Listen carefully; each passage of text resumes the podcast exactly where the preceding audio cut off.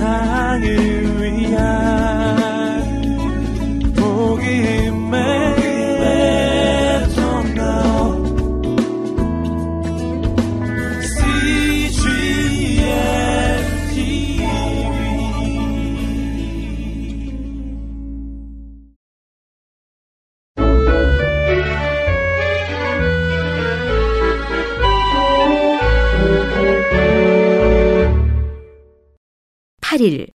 창세기 24장 말씀입니다.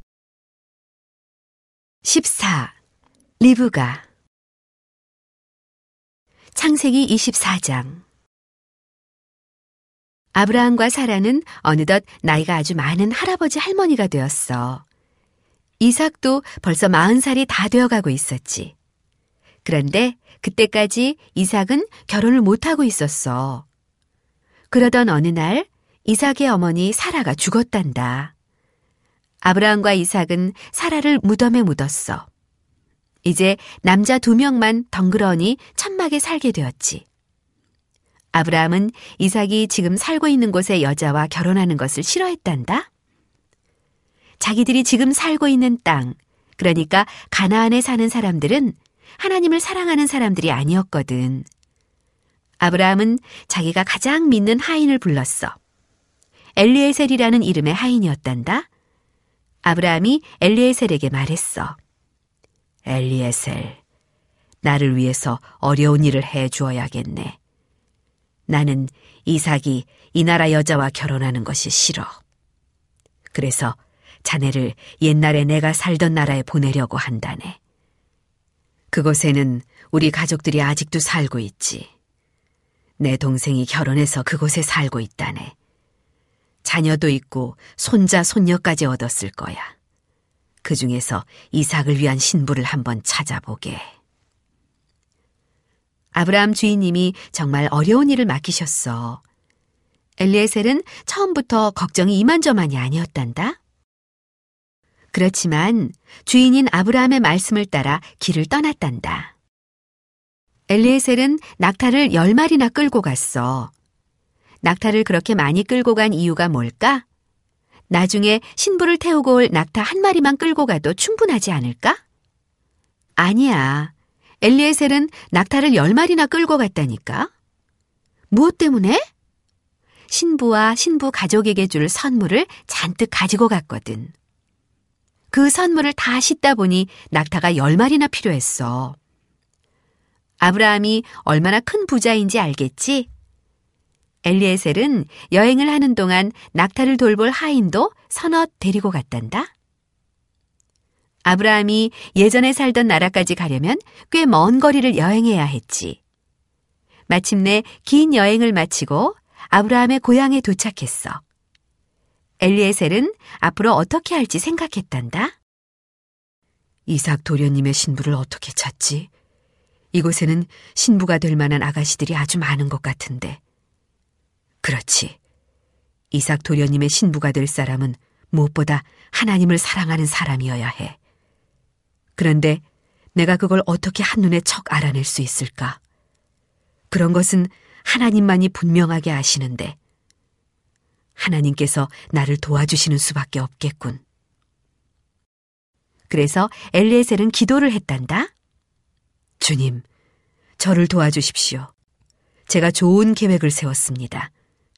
저는 이제 성 가까이 있는 우물에 가려고 합니다. 저녁이 되면 아가씨들이 항아리를 들고 그곳에 물을 기르러 옵니다. 제가 그 아가씨들에게 물 한 모금만 주시오라고 부탁을 하는 겁니다. 그때 저에게 여기요, 이 물을 마시세요. 그리고 저 낙타들에게도 제가 물을 주겠습니다. 하고 말하는 아가씨가 있으면 그 아가씨가 바로 주님이 이삭 도련님을 위해 찾아주신 신부인 줄 알겠습니다. 엘리에셀이 정말 좋은 계획을 세웠지? 엘리에셀은 주인 아브라함과 함께 있으면서 하나님을 확실히 믿으면 모든 일이 잘 된다는 것을 배웠어. 그래서 자기도 이번 일을 위해 하나님을 믿고 계획을 짠 거야. 그 성에 있는 어떤 큰 집에 아주 예쁜 아가씨가 살고 있었지. 아가씨 이름은 리브가였단다. 리브가는 마음씨도 아주 따뜻했어. 리브가에게는 오빠가 있는데 오빠의 이름은 라반이었지. 리브가의 부모님도 모두 살아계셨는데 아버지의 이름은 부두엘이었지. 리브가는 매일 우물에 가서 물을 길어왔단다. 물을 기르러 갈 때는 항아리를 메고 갔어. 항아리는 흙을 구워 만든 큰 병 같은 것인데 보통 어깨에 메고 다니지. 항아리를 어깨에 매면 항아리에 물이 가득 들어있을 때에도 잘 걸을 수 있거든. 여느 때와 같이 리브가는 항아리를 메고 우물에 물을 기르러 갔단다. 그때는 저녁 무렵이었지.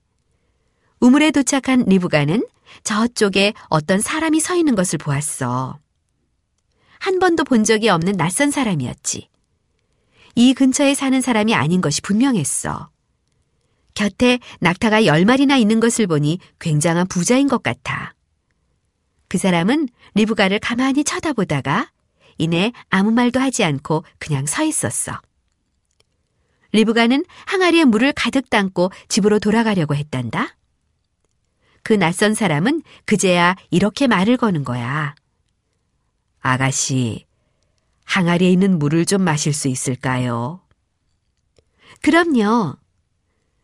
리브가는 대답을 하고 어깨에 메고 있던 물이 가득 담긴 항아리를 얼른 내려놓았단다. 여기요, 이 물을 마시세요. 그리고 낙타들에게도 물을 주겠어요. 우물 옆에는 동물들이 물을 마시는 물통이 있단다. 리브가는 몇 번이나 물을 길어와서 물통에 부었어. 낙타들이 물을 충분히 마실 수 있도록 말이야. 그 사이 그 낯선 사람은 리브가를 조용히 보고 있었지. 리브가가 낙타들에게 물을 다 주고 나자 그 낯선 사람은 자기 낙타 쪽으로 걸어가더니 자루를 하나 내렸어. 그 사람이 자루를 열고 무엇을 꺼냈을까? 글쎄, 금으로 만든 팔찌 두 개와 예쁜 금반지를 꺼내는 거야. 받으세요. 낯선 사람이 말했어. 아가씨에게 주는 선물입니다. 리브가는 깜짝 놀랐단다. 이렇게 예쁜 팔찌를 진짜로 자기에게 준다고? 그럼 정말인 것 같아. 그 낯선 사람은 리브가의 팔에 팔찌를 끼워 주었어. 이 낯선 사람은 도대체 누구일까? 그래, 바로 아브라함의 하인인 엘리에셀이었어. 엘리에셀이 리브가에게 말했어. 아가씨 이름이 뭐지요? 혹시 오늘 밤 아가씨 아버지의 집에서 잘 수 있을까요? 나뿐만 아니라 내 하인들과 낙타들도 함께 쉴 수 있을까요? 리브가가 말했어. 저는 리브가라고 해요. 저의 아버지는 부두엘이에요. 저희는 아주 큰 집에 살아요. 오늘 밤 저희 집에서 주무셔도 됩니다. 저희 집 마구간에는 낙타들이 잘 자리도 충분해요. 아마 저희 아버지께서도 아주 좋아하실 거예요. 엘리에셀은 바닥에 무릎을 꿇고 하나님께 감사했단다. 하나님께서 도와주신 것이 정말 감사했거든. 우물에서 물을 달라고 처음으로 부탁한 그 아가씨가 바로 하나님께서 이삭을 위해 미리 준비해 두신 아가씨였어. 만약 그 아가씨만 좋다고 한다면 엘리에셀의 일은 완전히 마무리되는 거지. 그 사이 리브가는 한다름의 집으로 달려갔어. 그 낯선 사람에게 자기 집이 어디 있는지 말하는 것도 잊고 말이야. 얼른 가서 아버지 어머니께 자기의 예쁜 팔찌를 보여주고 싶었어. 리브가의 오빠 라반이 리브가의 팔찌를 보았단다. 그 팔찌는 어디서 난 거니? 라반이 물었지. 라반이 보기에도 그 팔찌는 아주 비싼 물건이었거든. 우물에 있던 어떤 사람이 줬어. 리브가가 대답했지. 그 사람은 낙타를 열 마리나 가지고 있어. 그리고 하인도 서너 명이나 데리고 왔어. 오늘 밤 우리 집에서 주무시겠대. 그 말을 듣고 라반은 이렇게 생각했어. 그 사람은 아주 부자인가 봐. 어쩌면 나한테도 비싼 선물을 줄지 몰라. 얼른 가서 그 사람을 우리 집으로 데리고 와야지. 아니, 그런데 리브가는 자기 혼자 이렇게 달려오면 어떻게 해? 정말 바보 같은 리브가. 라반은 얼른 우물가로 달려갔지. 엘리에셀은 그때까지 우물가에 있었어. 라반이 말했지. 저와 함께 저희 집으로 가시죠. 제가 어르신의 낙타를 위해 먹이와 건초를 다 준비해 놓았습니다. 이렇게 해서 엘리에셀은 리브가의 아버지인 부두엘의 집에 오게 되었단다. 부두엘의 집에 도착하자 먼저 낙타 등에 싣고 온 선물 보따리들을 다 내려놓았지. 그리고 낙타들을 마구간으로 데려가 먹이와 건초를 주고 푹 쉬게 했어. 엘리에셀과 하인들은 깨끗이 몸을 씻었단다.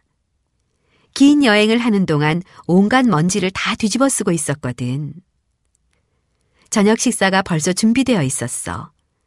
식사를 하기 전에 엘리에셀은 자기가 왜 이곳에 왔는지 말했단다. 큰 부자가 된 아브라함 이야기를 하고 얼마 전에 죽은 사라 이야기도 했어. 그리고 아직 결혼을 못한 이삭 얘기도 했단다. 마지막으로 주인 아브라함이 이삭의 신부가 될 사람을 찾아오라고 자기를 이곳에 보냈다는 말도 했지. 이곳은 아브라함이 예전에 살던 곳이야. 알고 보니 아브라함은 부두엘의 삼촌이었단다. 그러니까 아브라함과 리브가는 가까운 친척인 거야. 아브라함은 이삭이 자기들이 지금 사는 땅의 여자와 결혼하는 것을 원하지 않았어. 그곳 사람들은 하나님을 사랑하지 않았거든. 그래서 엘리에셀을 이곳으로 보냈단다. 엘리에셀이 말했지. 하나님께 이삭 도련님의 신부가 될 좋은 아가씨를 찾게 해달라고 기도했습니다. 하나님께서는 리브가 아가씨가 바로 이삭 도련님의 신부가 될 사람이라고 말씀해 주셨지요. 리브가 아가씨를 모셔가도 되겠습니까? 아버지 브두엘이 말했지. 만약 그 일이 하나님께서 원하시는 일이라면 리브가와 이삭의 결혼을 허락합니다. 우리 딸 리브가가 당신을 따라 가나안으로 가도 좋습니다. 엘리에셀은 낙타 등에 싣고 온 선물 보따리들을 전부 풀어놓았단다. 그 속에는 리브가를 위한 예쁜 보석들이 많이 있었지. 멋진 옷을 만들 수 있는 예쁜 천도 있었어. 리브가의 어머니는 금으로 된 팔찌를 얻었단다. 라반도 멋있는 선물을 받았지.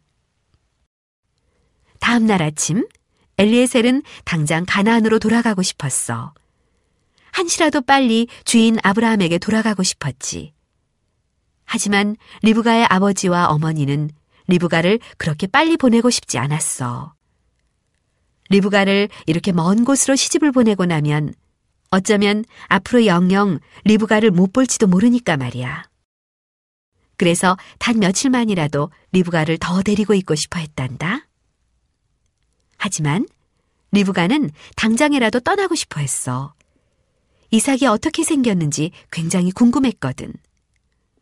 리브가는 자기 짐을 꾸리고 부모님과 오빠 라반에게 작별 인사를 했어. 그리고 낙타 위에 올라타고서 엘리에셀과 함께 가나안으로 갔단다. 그동안 아브라함과 이삭은 집에서 엘리에셀을 기다리고 있었지. 엘리에셀이 돌아오려면 얼마나 더 기다려야 할까? 엘리에셀은 과연 이삭을 위한 신부를 데리고 올까? 이삭은 매일 저녁 산책을 했단다. 혼자서 풀밭을 지나고 작은 나무들 사이를 지나고 언덕을 넘어 산책하는 것을 좋아했지. 이렇게 걷다 보면 많은 생각을 할 수 있거든. 이삭은 어머니 사라에 대한 생각을 많이 했지. 돌아가신 어머니를 아직도 많이 그리워하고 있었단다. 엘리에셀에 대한 생각도 했어. 엘리에셀이 아름다운 아가씨를 데리고 올까? 어느 날 저녁 이삭이 언덕 위에 서 있는데 멀리서 낙타들이 이쪽으로 오는 것이 보였어. 엘리에셀이 오는 것일까? 이삭은 그쪽을 향해 재빨리 걸어갔단다. 리브가는 낙타 위에 앉아 있었지. 엘리에셀이 잠시 후 집에 도착할 거라고 리브가에게 말해 주었단다. 긴 여행 때문에 리브가도 지쳐 있었어. 하지만 궁금한 것도 많았단다. 이삭은 어떻게 생겼을까? 이삭이 자기를 좋아할까? 그때였어. 저쪽에서 어떤 사람이 언덕을 내려오는 것이 보였어. 정말 멋있게 생긴 사람이었어. 누굴까? 리브가는 엘리에셀에게 물어보았지. 저분이 이삭 도련님입니다. 엘리에셀이 대답했단다. 리브가는 낙타에서 내렸어. 그리고 이삭에게 걸어갔지. 이삭도 리브가 쪽으로 걸어왔지. 두 사람은 얼굴을 보는 첫 순간부터 서로 아주 마음에 들었단다. 정말 잘 됐지? 이삭은 리브가를 데리고 아브라함이 있는 천막으로 갔어. 그리고 리브가에게 모든 것들을 보여주었지. 얼마 후 두 사람은 결혼식을 올렸단다. 두 사람은 서로 진심으로 사랑하며 아주 행복하게 살았어.